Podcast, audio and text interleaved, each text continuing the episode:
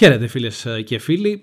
Καλώς ορίσατε στο Stagger Podcast, στην παρέα σας ο Χρήστος Μαρμαρινός και ο Ρίγας Νάρδαλης. Εδώ στην φιλόξενη ιστοσελίδα του Γκαζέτα με την αρρωγή των φίλων μας εντός και εκτός εισαγωγικών του Amigos. Πρώτα απ' όλα να εξηγήσουμε γιατί Stagger Podcast.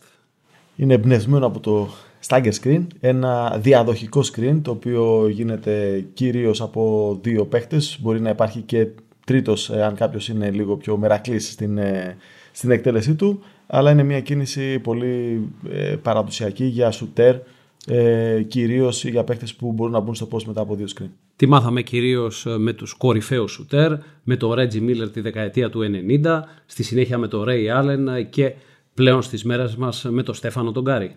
Ναι και θα πω και την, μια πάρα πολύ κλασική κίνηση την οποία είχε ε, και για τον, ε, το Houston για τον Χακίμ Ολάζον αλλά και το Σαν Αντώνιο για τον ε, Tim Duncan με, δύο, με ένα stagger screen το οποίο οδηγούσε στο low post για παιχνίδι κοντά με πλάτη στο καλάθι. Όπως καταλαβαίνετε θα μιλάμε σε αυτό το podcast για το κορυφαίο πρωτάθλημα του κόσμου, για το NBA. Θα προσπαθήσουμε να διεισδύσουμε στα άδυτα με κάποια πράγματα τα οποία δεν γνωρίζει ο πολλής κόσμος του μπάσκετ και Βάσει αυτών ε, το NBA είναι η κορυφαία λίγα του κόσμου. Σήμερα λοιπόν στο πρώτο Stagger Pod ε, από το Amigos. Γιατί Amigos, ε, γιατί πρώτα απ' όλα και πάλι είμαστε έτοιμοι να ξεκινήσουμε να τρώμε. Εδώ και καιρό έχει ανοίξει και πάλι η εστίαση. Το Amigos των φίλων μας, του Βασίλη, του Γιώργου και του Ντίνου είναι μπασκετικά παιδιά. Άλλωστε στη Γλυφάδα είναι πίσω από το κλειστό της ε, Γλυφάδας, στην μπασκετομάνα Νέας Μήνη στο πιο στρατηγικό σημείο, ανάμεσα στην πλατεία και το γήπεδο του Πανιωνίου. Μας βοηθούν λοιπόν οι Amigos ε, να διεισδύσουμε στο NBA και θα ξεκινήσουμε σήμερα στο πρώτο podcast εξηγώντας γιατί το NBA μεταρέστα, στην κυριολεξία μεταρέστα που περισσεύουν από τις ομάδες, ψωνίζει από το πάνω ράφι της Ευρωλίγκας. Όλοι ξέρουμε ότι υπάρχει ένα salary cap. Υπάρχει ένα ανώτατο όριο που μπορούν οι ομάδες να ξοδέψουν για να φτιάξουν την ομάδα τους πριν περάσουν στο φόρο πολυτελεία. Δεν ξέρουμε όμως, ε, δεν ξέρουν πολλοί ότι υπάρχει και ένα κατώτερο Υπάρχει και ένα ελάχιστο το οποίο πρέπει οι ομάδες να ξοδέψουν ε, υποχρεωτικά. Γιατί ε, αν δεν το κάνουν θα πρέπει με κάποιο τρόπο να βρεθούν να το συμπληρώσουν δίνοντας ε, το απομείναν ποσό από το κατώτερο αυτό όριο στους ε, παίχτες του, του ρόστερ. Το ανώτερο λοιπόν όριο είναι 109 εκατομμύρια δολάρια. Το κατώτερο, το πάτωμα, το salary floor ανέρχεται στα 98 εκατομμύρια δολάρια. Οι New York Knicks λοιπόν και η Oklahoma City Thunder εφέτος, λίγο πριν το τέλος της κανονικής περίοδου, είχαν 4 εκατομμύρια διαθέσιμα. Και τι έκαναν; Οι men Thunder πήρανε τον Gabriel Deck, ένα από τους καλύτερους παίκτες της Real Madrid, η The Knicks τον Λούκα Βιλντόζα.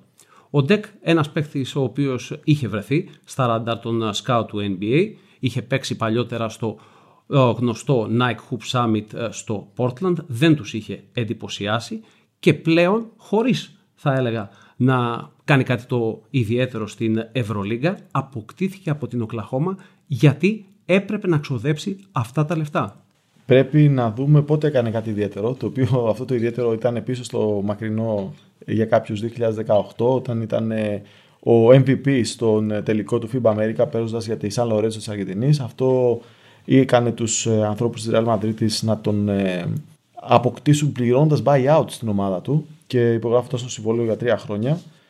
Την πρώτη χρονιά μπορεί να μην έπαιξε πάρα πολύ, τη δεύτερη χρονιά πήγε σαφώς καλύτερα. Το θέμα με αυτόν είναι ότι είναι ένας ιδανικός 12ο παίχτης. Το έχει κάνει αυτό. Έχει κάνει την άκρη του μπάκου στη Real Madrid στην πρώτη χρονιά που έπαιζε 15 λεπτά. Έφτασε να εξελιχθεί, να σουτάρει 40,7% τρίποντο την ε, φετινή χρονιά και να είναι ένας παίχτης ο οποίος ξέρει το ρόλο του. Μπορεί να μην εμάς να μην μας γεμίζει το μάτι, αλλά είναι πάρα πολύ σημαντικό οι ομάδες να έχουν παίχτες ρόλου και ο Ντεκ είναι ένας από, από αυτούς.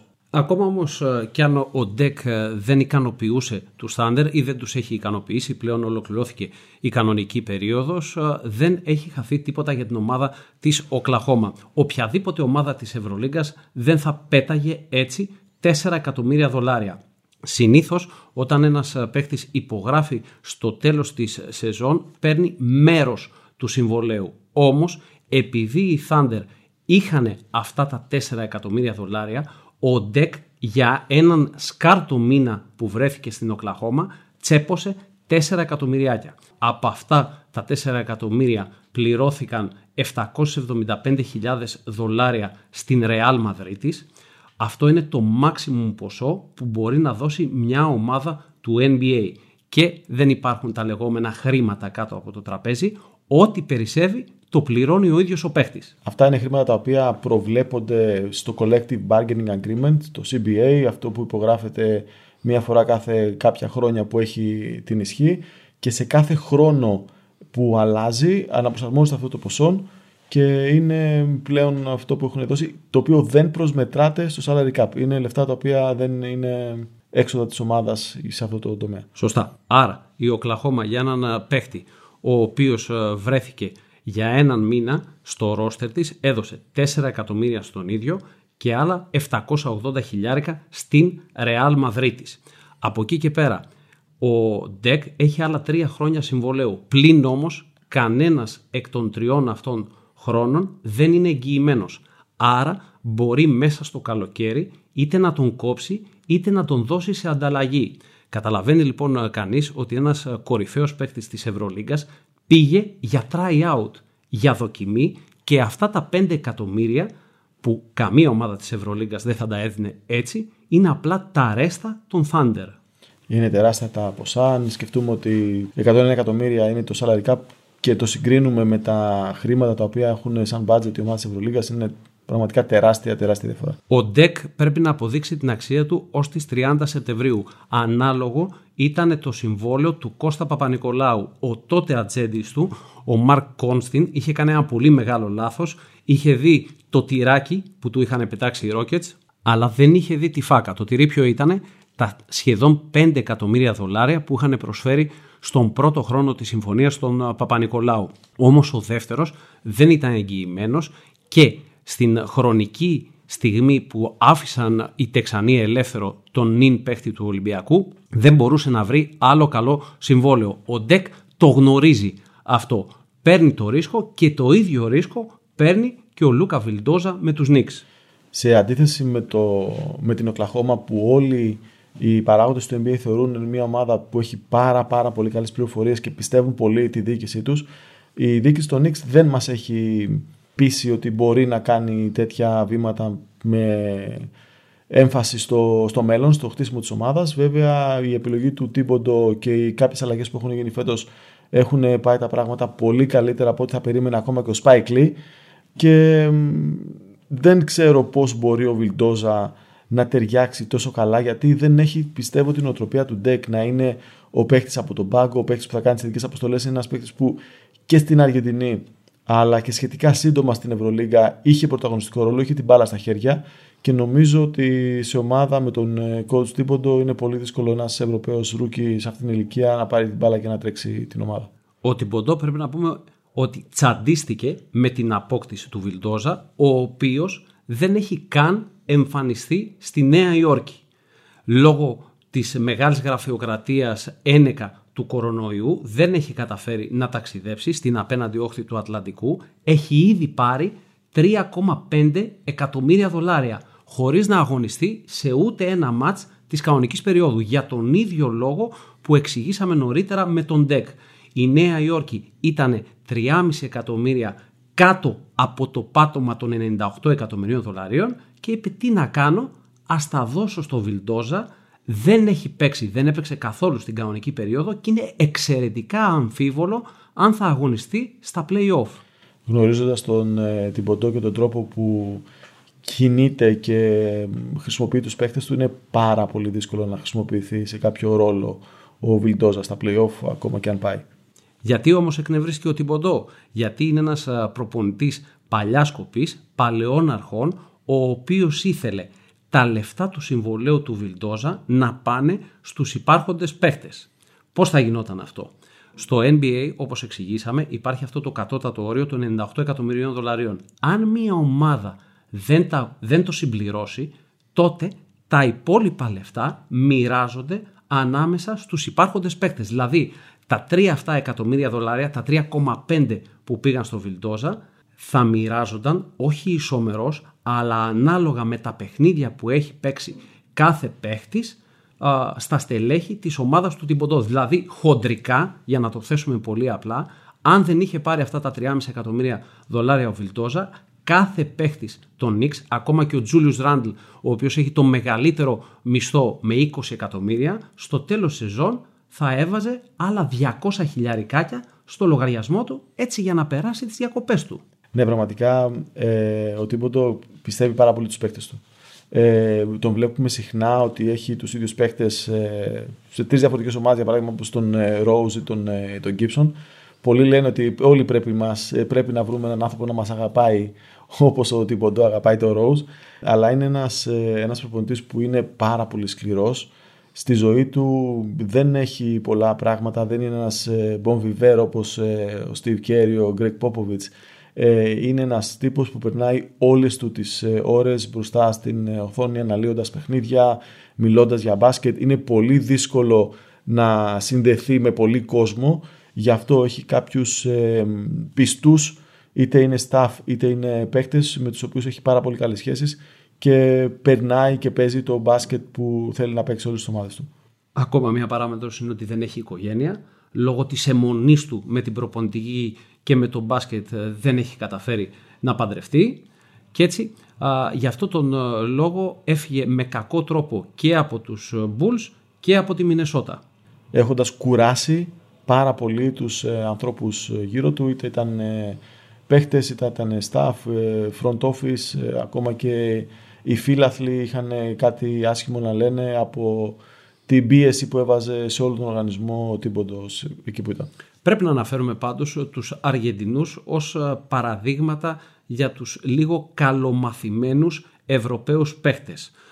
Και ο Ντεκ και ο Βιλντόζα παράτησαν τη βολή τους και τα εγγυημένα συμβόλαια που είχαν στη Ρεάλ και την Πασκόνια για να ποντάρουν στον εαυτό τους.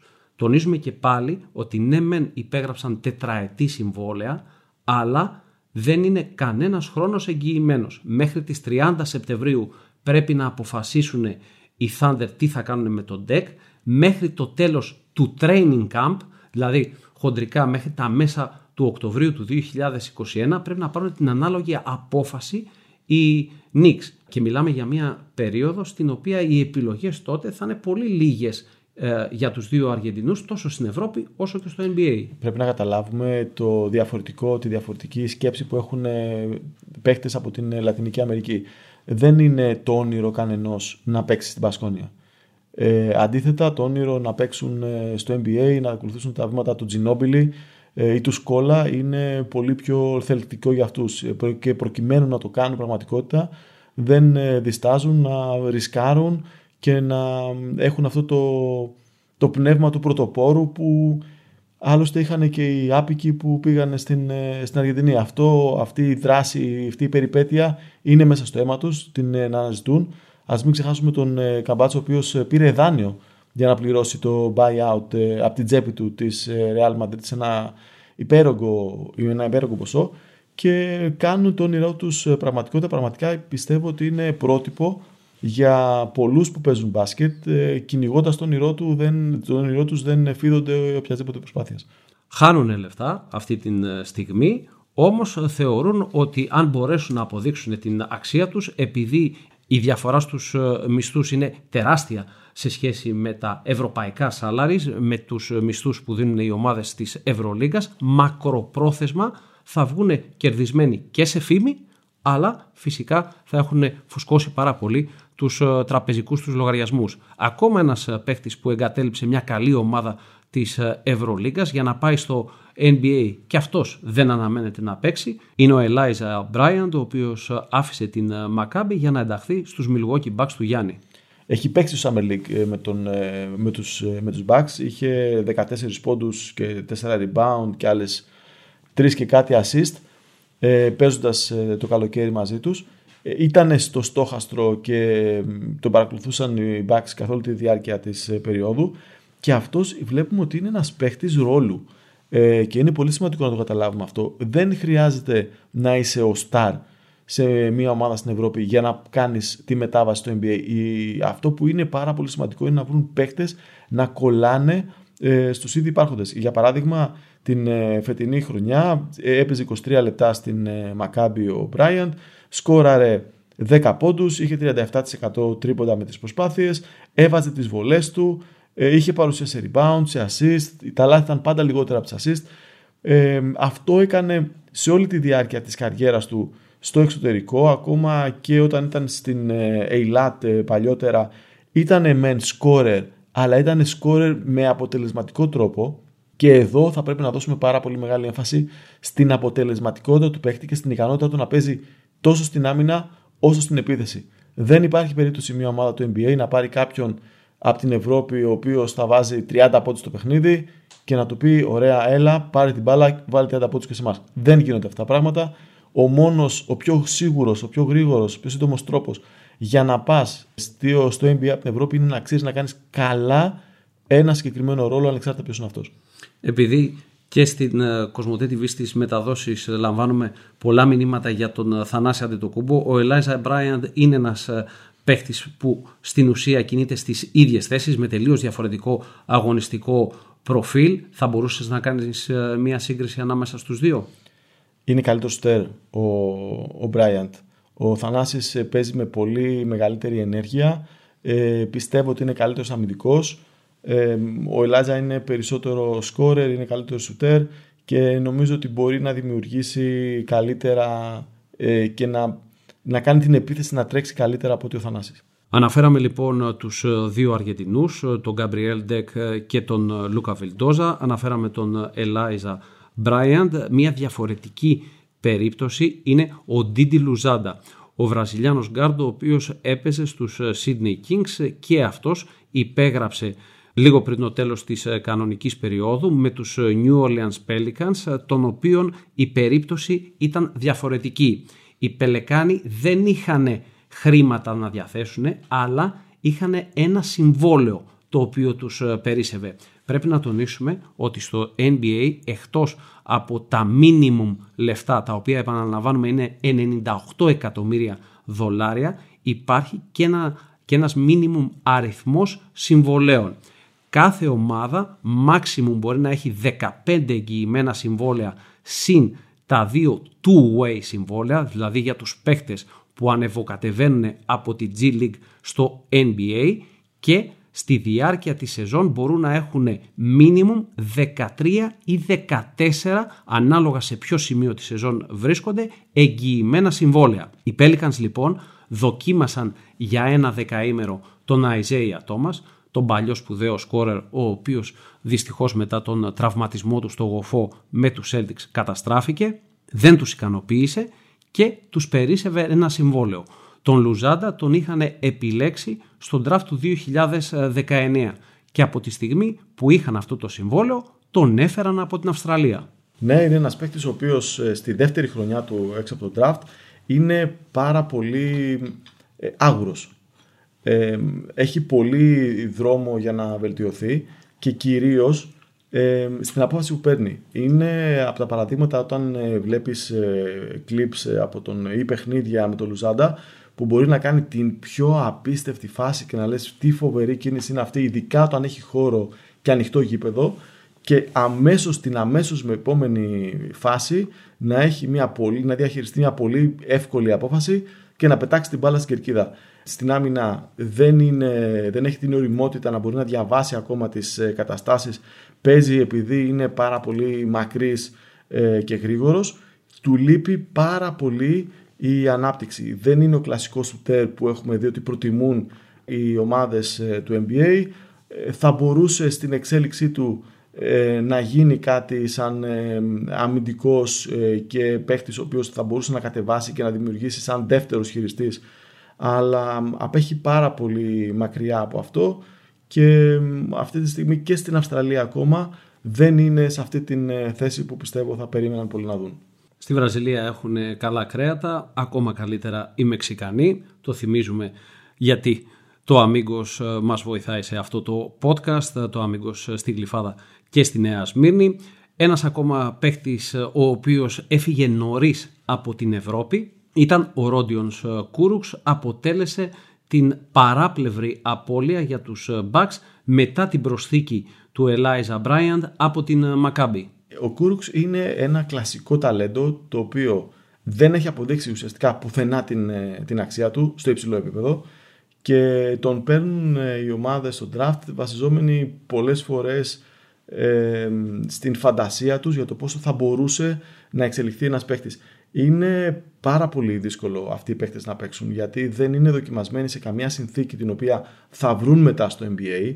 Έχουν θέμα προσαρμογής παίζοντας εναντίον του ανταγωνισμού Όλοι είναι, άμα τους δεις αυτούς τους παίκτες να κάνουν ατομική προπόνηση, πραγματικά είναι εξωπραγματικοί. Νομίζεις ότι μπορούν να τα κάνουν όλα, είναι τέλειοι, οτιδήποτε. Επειδή εσύ είχες τεράστια πείρα και έχεις τεράστια πείρα, ήσουν 14 χρόνια στην Ευρωλίγκα. Υπήρξε φορά που να είχατε πάρει παίχτη στον Ολυμπιακό βλέποντάς τον σε προπόνηση και όχι σε συνθήκες κανονικού αγώνα. Γιατί αυτό συμβαίνει κατά κόρον τα τελευταία χρόνια στο NBA που επιλέγουν παίχτες χωρίς να τους έχουν τεστάρει στο υψηλότερο επίπεδο του ευρωπαϊκού μπάσκετ, αλλά τους αποθεώνουν ή μένουν άναυδοι από αυτά που βλέπουν σε ατομικές προπονήσεις. Έχει τύχει να περάσουμε από τέτοια διαδικασία ε, παίκτες οι οποίοι όχι δεν θα ήταν καθόλου δεν, θα ήταν βασικοί, ήταν πάρα πολύ μικρά παιδιά τα οποία θα μας ε, θα καταλάμβαναν την ε, 15η, 16η θέση του ρόστερ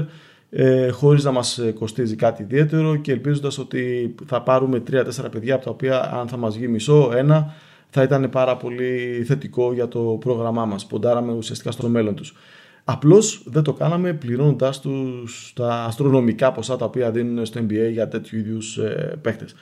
Λοιπόν, επιστρέφοντας στον Κούρουξ μπορούμε να πούμε ότι ουσιαστικά ήταν, δεν έχει βρει τη θέση του. Ε, σε κάποιες φορές έπαιζε 3, κάποιες φορές έπαιζε 4 είναι πολύ μικρό το δείγμα ε, που έχουμε αν εξαιρέσουμε τα 47 παιχνίδια που έπαιξε τη σεζόν 19-20 ε, στο Brooklyn για να πούμε ότι αυτός ο παίκτης μπορεί να κάνει κάτι με συνέπεια ε, και πάρα πολύ, και πάρα πολύ καλά οπότε ήταν λογικό μέσα σε αυτή τη διαδικασία αυτός ο παίκτης να μην, να μην βγει. Ήταν παίκτης του Γιώργου Μπαρτζόκα και του Χρήστου Παπά στην Μπαρτσελώνα, του νυν τεχνικού διδήμου του Ολυμπιακού. Έπαιξε ελάχιστα στους ε, Blaugrana, τον είχαν επιλέξει στο draft οι Nets. Έκανε μια καλή πρώτη σεζόν, αλλά από εκεί και πέρα κολύμπησε σε πολύ ρηχά νερά. Οι Nets τον έδωσαν ε, αρχικά στους Rockets ε, στην μεγάλη ανταλλαγή του Harden και στη συνέχεια οι Rockets τον έδωσαν στους Bucks στην συμφωνία για τον PJ Tucker. Αναγκαστικά την επόμενη σεζόν θα βρει επαγγελματική στέγη στα μέρη μας, μπορεί να σωθεί. Είναι πάρα πολύ δύσκολο. Καταρχήν είναι πάρα πολύ δύσκολο να καταλάβει το γεγονός ότι πρέπει να σωθεί. Να αποδεχθεί το ότι ε, για να μην είναι στο NBA έχει μεγάλο μερίδιο ευθύνης, ενδεχομένως να μην ήταν έτοιμος πηγαίνοντας εκεί. Και πολλοί παίχτε βλέπουμε ότι αυτό κάπως του σοκάρει και πάνε ένα-δύο βήματα πίσω.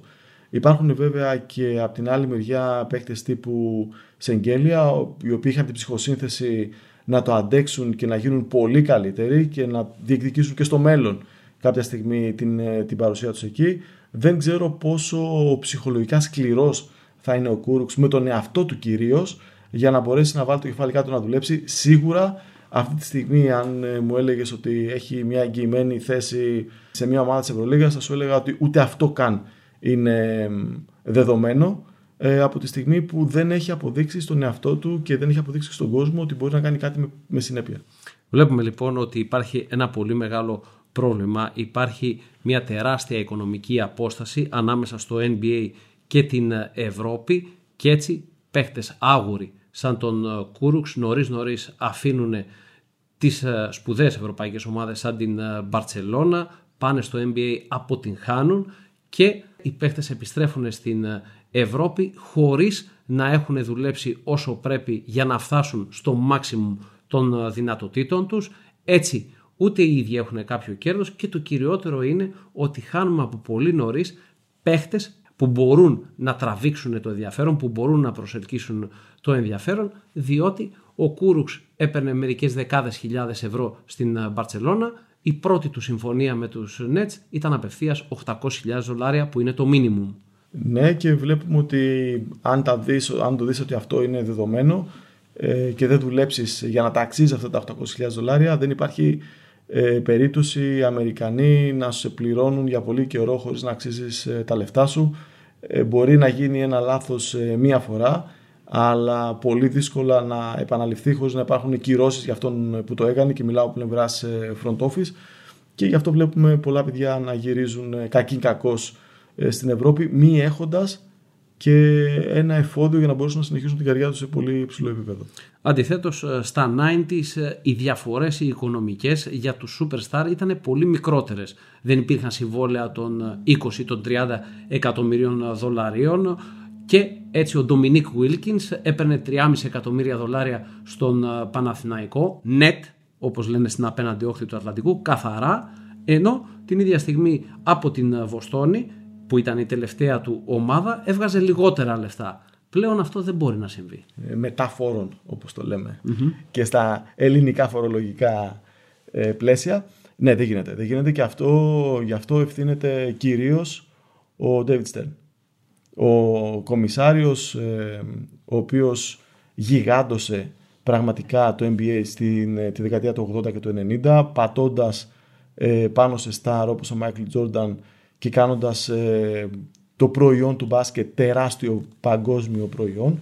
Το salary cap που ισχύει δεν είναι ένα τυχαίο νούμερο, είναι ένα ποσοστό από το basketball related income όπως λέγεται, από το εισόδημα το οποίο σχετίζεται με το μπάσκετ και αναδιανέμεται στους ε, παίχτες. Νομίζω αν δεν κάνω λάθος πρέπει να είναι 50% στους παίχτες, 50% στην ομάδα. Δεν είναι χαζοί Αμερικανοί που πετάνε αυτά τα λεφτά. Είναι τα μισά από αυτά που η Λίγκα φέρνει από χορηγίες, από διαφημίσεις, από τηλεόραση, από οτιδήποτε, ε, επειδή προμοτάρει πάρα πολύ καλά το προϊόν αυτό που έχει. Είναι ε, αποτέλεσμα δουλειάς, χρόνων και πιστεύω ότι ο David Stern ήταν ο πρώτος που το είδε αυτός ο τεράστιος οραματιστής του παγκόσμιου μπάσκετ. Και πρέπει να τονίσουμε ότι επειδή συχνά ακούμε μία πιπίλα ότι δεν γίνεται να εφαρμοστεί salary cap στην Ευρώπη επειδή υπάρχουν διαφορετικά φορολογικά κριτήρια σε κάθε χώρα. Αυτό εννοείται ότι είναι σωστό. Όμως και στο NBA υπάρχουν διαφορετικές φορολογίες αναπολιτεία. Και όχι μόνο αναπολιτεία, αναπεριοχή της πολιτείας. Δηλαδή πολλές φορές ομάδες, ε, τα φορολογικά των παιχτών γίνονται ανάλογα με το που βρίσκονται κάθε φορά. Δηλαδή αν είναι μια ομάδα στο Τέξας και παίξει ένα παιχνίδι στη Νέα Υόρκη, αυτή η πληρωμή είναι, θα γίνει με φόρους ε, Νέας Υόρκης. Αντίστοιχα λοιπόν όταν ε, μια ομάδα κάνει προπόνηση και το προπονητικό της κέντρο είναι σε μια περιοχή η οποία έχει λιγότερους φόρους γιατί είναι μια περιοχή που είναι πολύ ε, υποανάπτυκτη, είναι πάρα πολύ χαμηλού εισοδήματος, οτιδήποτε τέτοιο, ε, δημιουργούν τα κίνητρα στις ομάδες να φτιάξουν την τοπική κοινωνία πηγαίνοντας σε ένα προπονητικό, σε ένα προπονητικό χώρο ο οποίος θα έχει χαμηλότερο φόρο για να μπορέσουν να αναπτύξουν την περιοχή. Πραγματικά είναι ε, απίστευτα σύνθετο, είναι πολύ πιο σύνθετο το φορολογικό στην, ε, στην Αμερική από ότι είναι στην Ευρώπη και αυτό που λες είναι ένας τεράστιος, τεράστιος μύθος που χρησιμοποιούν οι ομάδες για απλώς για να μην κάνουν αυτό που πρέπει. Ας ελπίσουμε ότι τα επόμενα χρόνια θα βρεθεί κάποια λύση στην Ευρωλίγα για να αυξηθούν τα έσοδα και να μην χάνονται παίχτες όπως ο Ντέκ, ο Βιλντόζα, παίχτες δεύτερης διαλογής σαν τον Μπράιαντ τόσο εύκολα και να πηγαίνουν στην απέναντι όχθη του Ατλαντικού. Και αντίστοιχα να κάνουμε καλύτερη ανάπτυξη σε παιδιά που έχουμε εδώ, χωρίς να χάνουμε παίκτη σαν τον Κούρουξ σε μια τόσο τρυφερή ηλικία, ε, μη έχοντας ακόμα αποκτήσει την μπασκετική τους ε, ταυτότητα. Όπως ε, έγινε και με τον Ποχουσεύσκι, αλλά για τον Σάσα, τον οποίο είχες παίχτης στον Ολυμπιακό, θα τα πούμε σε ένα μελλοντικό podcast προς το παρόν. Θα σας αποχαιρετήσουμε, θα σας συστήσουμε να επισκεφθείτε τους φίλους μας τους αμίγκος στη Γλυφάδα και στη Νέα Σμύρνη. Από τον Ρίγα Τάρταλη. Και τον Χρήστο Μαρμαρινό. Να είστε όλοι καλά. Γεια και χαρά, τα λέμε και πάλι στο Stagger Podcast του Γκαζέτα.